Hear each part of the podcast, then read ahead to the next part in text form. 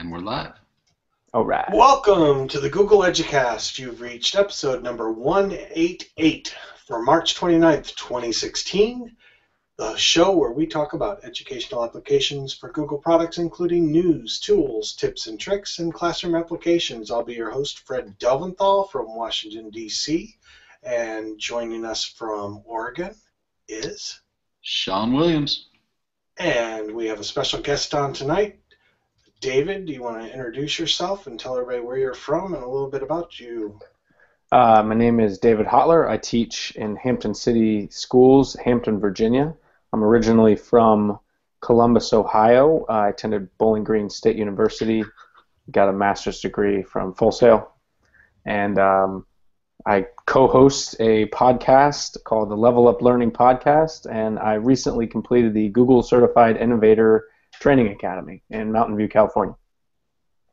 All right, congratulations. Thanks. Um, for people who might have applied and didn't get accepted, or they're considering and they're working on their Google Educator exams, level one and two, you want to share anything about what you experienced at the academy?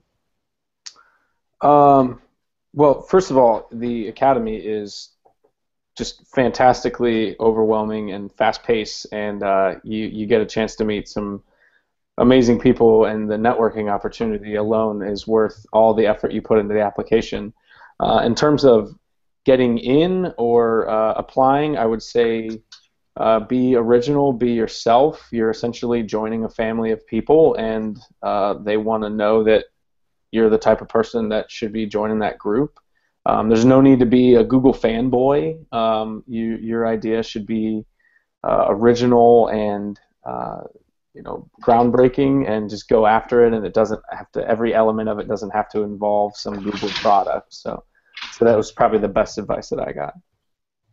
Nice, and that's a good point. Like uh, a lot of people feel like doing that whole whole Google fanboy kind of thing, and it's like, no, no, it's all good. This is about learning. You know, yeah. Um, we're the idea that we have. Um, I teamed up with two other people. Um, David Lee, he's a he's a STEM coordinator at the Career International School, and then Jessica Laux, um, and she works in Connecticut. Um, and we have uh, sort of come up with a new educational framework that we're going to be pitching on Thursday at 7 p.m. Um, we're going to be doing a little iterate edu chat, so we're hoping to um, show off a new idea and then get some feedback from the folks who come to the chat. So if you're interested and you're watching, uh, I can put that in my um, in my title. But we're going to be we're going to be talking about our idea. Very um, cool. And look at some, uh, some feedback. I don't know David. I've only uh, you know I, I know him online, never met face to face or anything, but he seems pretty awesome. Thanks, Sean. I think he was talking about David Lee. Well, yeah. But have you? Oh, but you're pretty awesome too, dude. hey, no, David, David Lee is uh, David Lee is fantastic, and if you ever get a chance to meet him in person, he's great. He's actually going to be in Hampton, Virginia. I think his in-laws live in Hampton, so we're going to be here in June. So it's going to be fantastic. We're going to get a chance to oh, awesome. link up. Yeah. Great. All right. Uh, we have a lot of um, information to share tonight, so let's start off with segment one. And what's new with Google? Sean, you're up. So this isn't uh, super new, um, but it did come out on the feed today. So I'm going to screen share this. The uh, the grabbing a shareable link in Drive is now rolled out um, for everyone. Um, it's coming up. So when you're looking at a, a, file in Drive, there's a little link button that you can um, just quickly grab the link to share uh, your doc or slide or whatever um, without like opening up the doc and then going up to sharing and then clicking through all that. It's just right there when you're viewing your Drive files. So just a quick um, little bit easier way to to grab those links and share out your docs and stuff. Yeah, I was trying to. I keep on. I kept on getting confused because in our personal accounts we've had that for a while, Yeah. but it hasn't been rolled out for Google Apps for Education. And I would go to tell somebody, "Oh, just grab the link at the top." And Yeah, so exactly. that will make it a lot easier to give people instructions on how to get a real quick shareable link. And so many of us have, go back and forth between your domain and your personal consumer account, and it's like, wait, I know it's here. Right. Yeah. Yeah. One of All the- right. Um, iOS had a couple of updates to the Google Apps apps I, on the i- on the iPads and iPhones. David, do you want to tell our listeners about what came out? Uh, yeah. So um, first off, uh, they released um, that you can now on the iOS app you can change the filters, the themes, and the layouts in Google Sheets and Google Slides. Um, the Sheets portion there, you can essentially do your custom filters. So if you're used to creating custom filter views of sheets, um, just so you can sort of filter things and uh, sort things without affecting the entire document. That's fantastic. You can now do that in the iOS app. But I think the. Yeah, and that that's cool. I really think that's cool. But um, way better than that, I think, is that you can now change the theme and the layout of your Google Slide in iOS. I know I talked to so many students who get to make this fantastically collaborative and and, and fantastically boring Google Slide that is plain, and they have access to. Um, hey, pup. Yeah, sorry, everyone. he wants to join the chat. And unless they have access to a computer, they can't get in there and change the theme. So uh, that is now available um, as of, I guess, two days ago. Two- yeah. Also, via the iOS app, you can get in and um, you can change now change the color of your folders. And I'm on the Google Plus page here. Drive posted an update, uh, and they've got this cute little GIF. But you can get in and you can actually change the color of a folder to better visually organize your uh, folders and files within Google Drive. So that's a pretty cool feature. Great. Thank you for that. And we also we've been following the Doodle for Google for um, 2015-2016, and they have announced a winner. And the winner is actually from my area of Washington D.C. And it actually went live as the Do- Google Doodle. Oh, yay! I voted for that one. Nice. Um, so they actually had one over 100,000 participants from 50 states, Puerto Rico, Guam, and Washington, D.C. Five national finalists were chosen to spend the day at Google headquarters in Mountain View, California for the award ceremony. And at 10 a.m. Pacific time, this year's national winner, Akilah Johnson from Washington, D.C., saw her artwork go live on Google's U.S. homepage for millions to see. I like that one. That is so So- awesome. Um, just another nice thing, and we'll try to keep people updated uh, when next year's contest goes live, and you can possibly get your classes or students to participate in next year's Google for Doodle. But congratulations to Akilah and all the other participants in Google for Doodle or Doodle for Google. And and so before we move on, just real quick, like I love doing this every year with my kids. Um, when I was teaching third and fourth grade, it was like we never won or were run, runners up or anything, but just the whole they give you so much material to work with. So like as far as lesson plans and whatever to get started and to pitch it to your kids and work on it, it it's a fantastic just experience having your kids get creative and do something neat. That whether they win or not is it's still pretty awesome.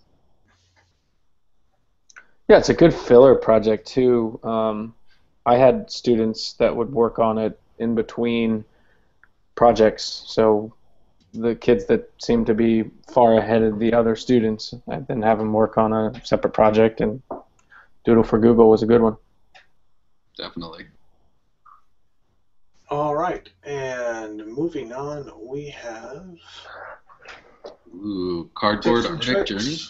And yeah, the Google Cardboard app got an update, and with that update came some new content. And so, if you haven't already on your iOS or Android device updated the app, you may want to do that after taking a look at what they added. They've added, uh, um, what would you call it?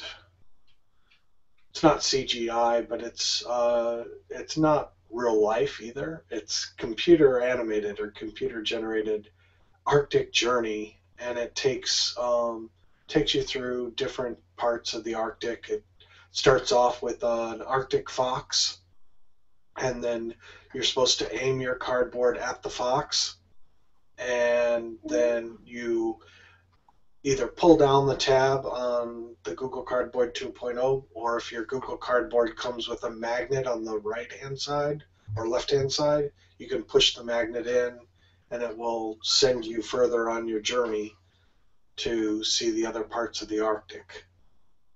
That looks really cool. So I really like the um, intro video to share with like teachers and students the um, first time that they come across Google Cardboard because the video just shows and they've even updated since the first time I took it with the teachers before we did Google Expeditions at my school. Uh, they've anim- I mean they've actually added video where there used to be a part where you're looking right into the face of a gorilla and now the gorilla is actually a video and so the kids just jump. They pull the cardboard away from their um, their faces, and um, some of them just like won't even look at it. But um, it's always fun. So this is just another part of the Google Cardboard app, which is free for iOS and Android. Very cool. And David, we got something else that's new.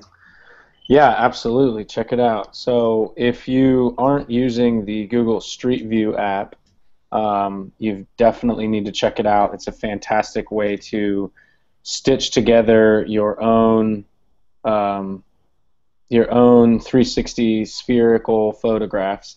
But um, one cool thing that they added, if you go to uh, the collections tab there at the top, the very first thing that shows up is uh, Bruce Wayne's residence here. Uh, and when you tap on it, it takes you to Bruce Wayne's residence, and you um, you can walk down the hallway. And I know That's this is on my phone, so it's it's kind of dorky to show you this. I can't get my parrot to work. But when you walk down that hallway, you're immediately taken into the Bat Cave, and so um, it's it's it's actually really nostalgic for me. Just I love Batman, but you can walk around. Um, you can walk around the the Batmobile, so uh, you can like look around the uh, the Batcave. This is all of Batman's really cool So stuff, cool. and yeah, there's his the Batmobile, and then the arrows are available, so they let you sort of navigate around the Batcave, and you can sort of explore the space. Um, you get right up and close and personal to the Batmobile. You can see it from every angle. Um, if you pinch, you can zoom in on the on the photograph, so you can sort of like really play around. And then there's like side rooms that you can go into, um, go up steps, and you can basically explore like all of Bruce Wayne's house plus his like secret layer of the Batcave. So totally rad. Check it out. And as as always, so um, with the Street View app up there in the corner, there's three ways you can view any Street View. One with the finger, the way I was doing it here, the same way you would on a computer. Two, what they call the magic window, which is linked to the accelerometer in your phone. So as you move the device around, um, it's like a magic window into that space. And then the third way is to click on that little cardboard app, and it'll ask you to turn it sideways, and then you get the um, you'll get the the split cardboard view in magic Arrows window mode. Yeah, so pretty rad stuff. Very cool. Yeah. All right, Sean, tell us about what Google made free. uh, the Nik collection, which is pretty fabulous. It's uh, so uh, a lot of people used downloaded Picasa back in the day and were using it for photo editing, and uh, Google just bought, and for now it's totally free to download um, Nik for all your photo editing needs. Um, which I will totally admit, I'm an Instagram person. I shoot and run with it. But um, no, if anybody's into photography, it is totally it's amazing. It's what like two hundred dollars or something. Yeah, uh, I think it used to sell for 150. 150. So. Uh, and they they are sending out refunds to people that recently purchased this collection. But just like um, with the sharpener of being able to create extra sharp photos from if you're running and taking photos like Sean does, and something gets a little bit blurry, then you could possibly fix that with the sharpening tool.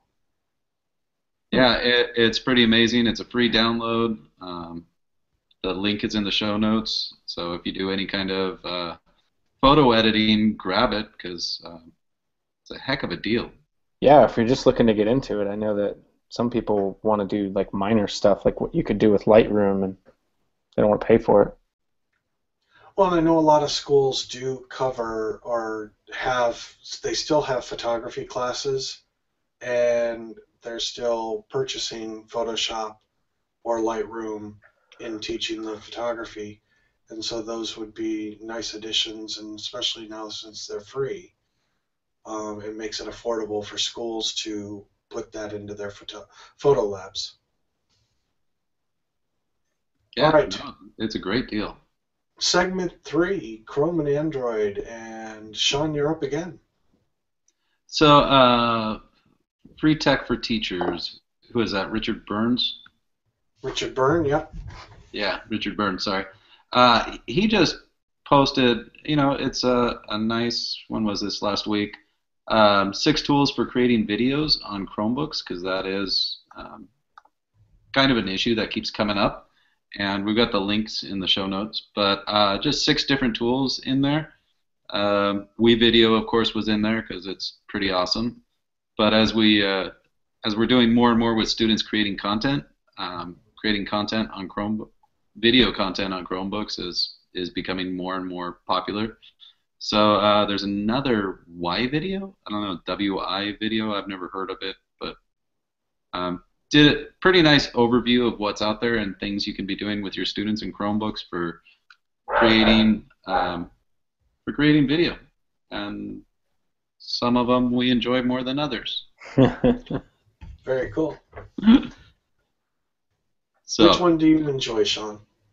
I like WeVideo. I think it works just fine because I'm a lot more about like I'm not um,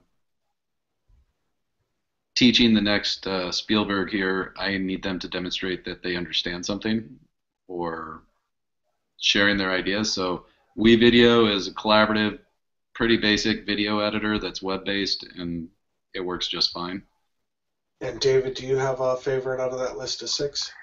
Uh, no, and I gotta say it's because I used to teach video production, so I was trying to make those young, sure, those young uh, Spielberg's and Scorsese's, and so I was a stickler for teaching script writing and teaching uh, teaching them how to use the the old Final Cut and then later Adobe Premiere. So um, I I have never used any of those, um, but I would say that I I do like the idea of what you just said, Sean. WeVideo. I'm reading here. They've got templates, um, or that you can skip the template and go full editor. So it seems like there's a lot of uh, versatility, and then that it syncs up with your drive. Um, I know a lot of teachers, and they have they have stock video that you can pull in, which is huge when you have a student who wants to iterate an idea quickly and come up with a prototype and. Well, what what I love, we bought uh, site licenses last year.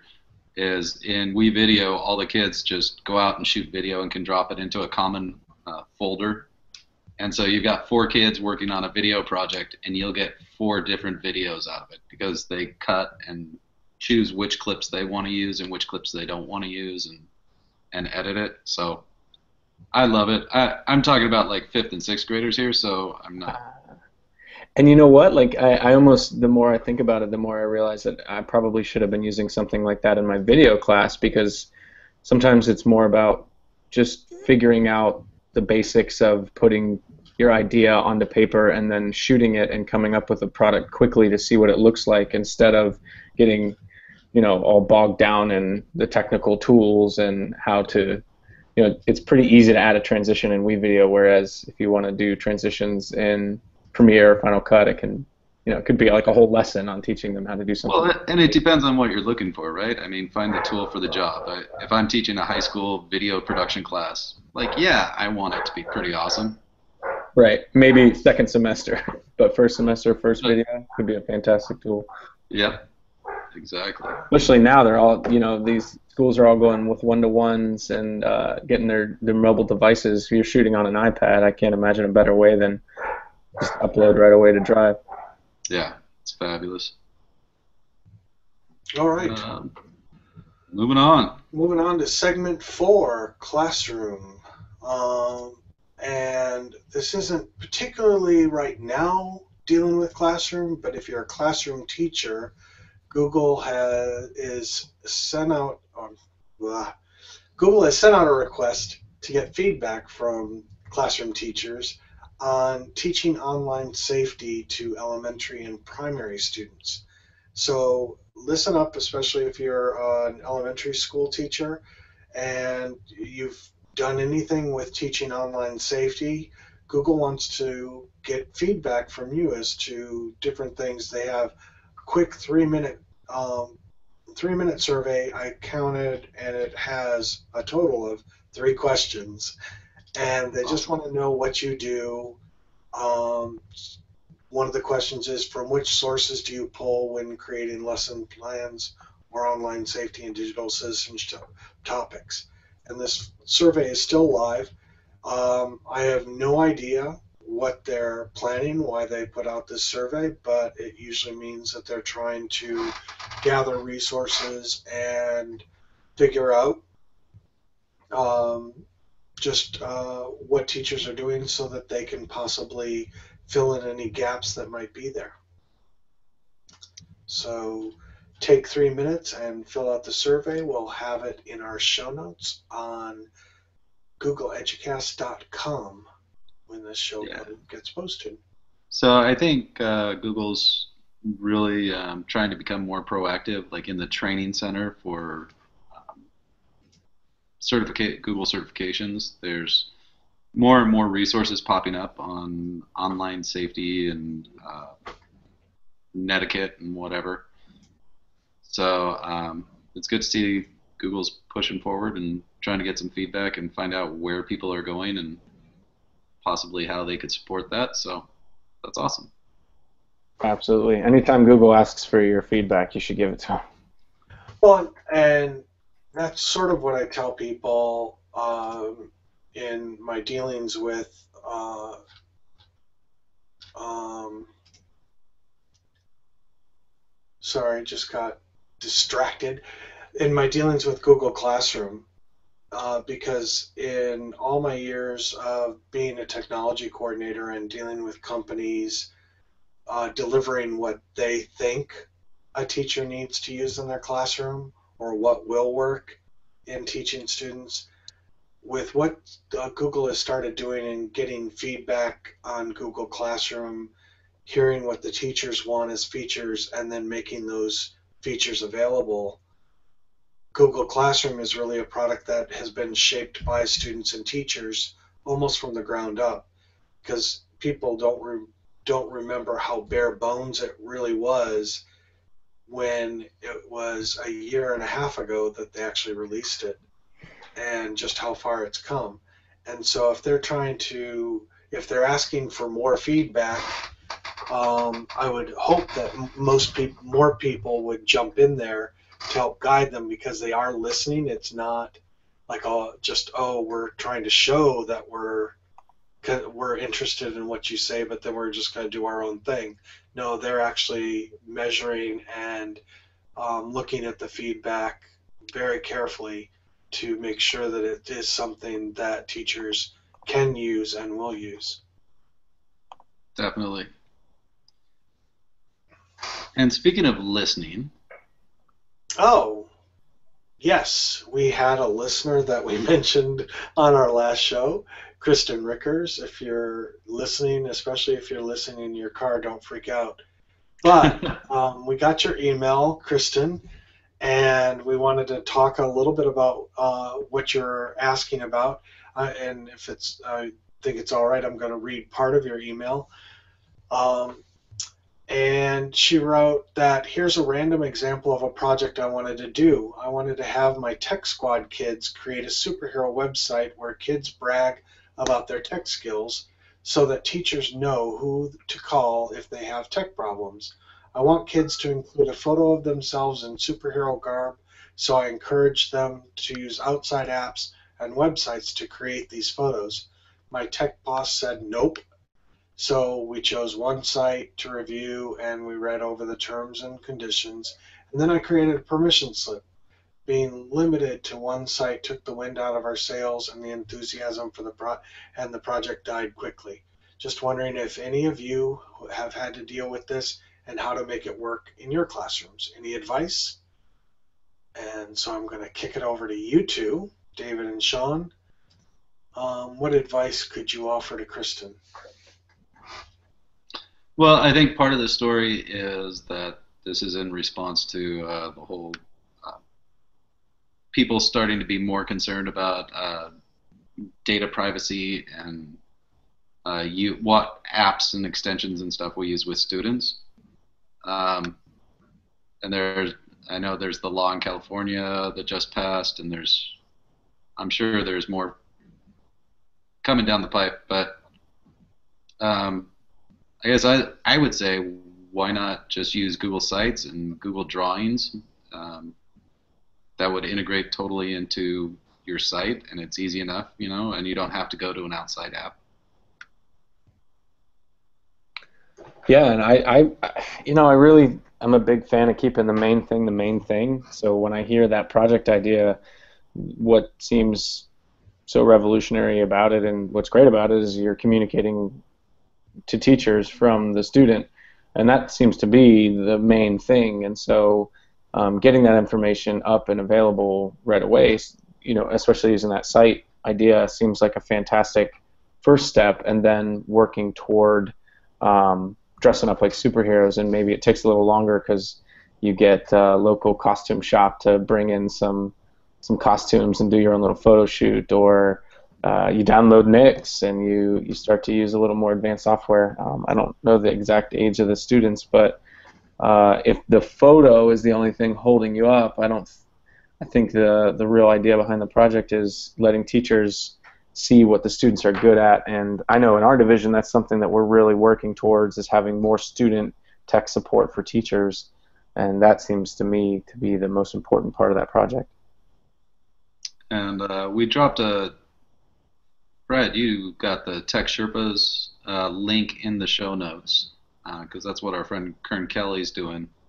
And yeah, Kern Kelly's up in Maine, and he's in the high school, and the high school students act as Tech Sherpas for the high school, and they help teachers, and they had been doing even a podcast where they would host it, and even teachers or students could come in and ask their tech questions and the tech sherpas would try to solve their problems on air or um, like with one of the problems i sent them for, i was trying to help a fifth grader with his science project.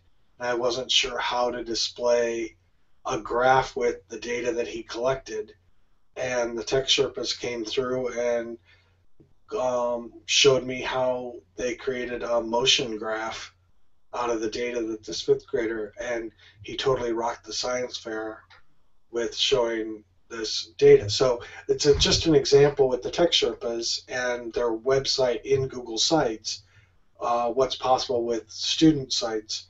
And I know if this is um, elementary kids, and I'm not sure if that's in the email um, that even elementary kids are creating Google Sites. It's easy enough for them to create it, so I wouldn't be too concerned about uh, age level of it being too hard or too difficult. Um, and it can be something that Kristen and the kids learn together in what's possible in doing a Google site.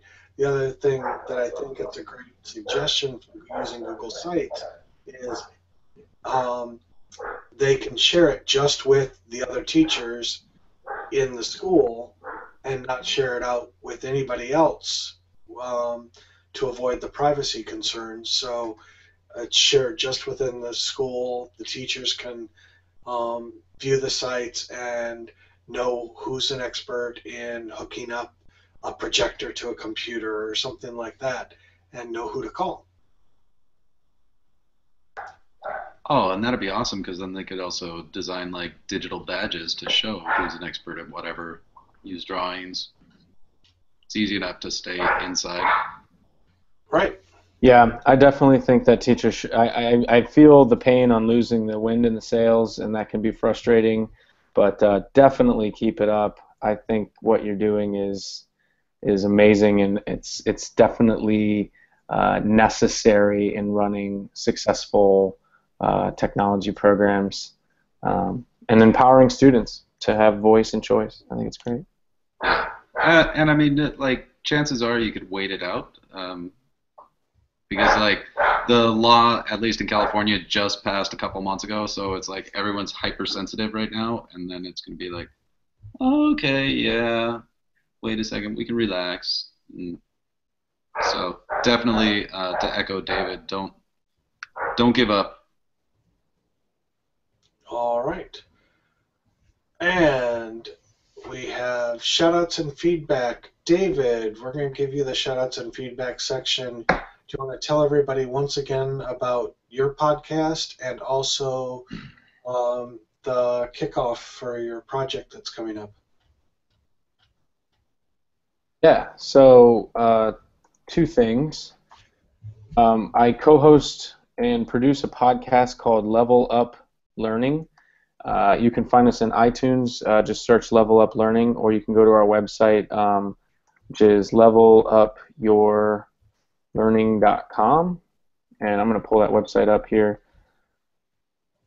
and share it with you so you can see it, so it's familiar. Um, but essentially, we do a podcast that is uh, designed to be quick and uh, directed directly at teachers and um, so all of them are under usually under uh, 15 minutes and they're scripted so they're quick and fast. Uh, our latest one's about edcamp but we do have a podcast. Uh, so our latest episode is about how to have and host your own edcamp.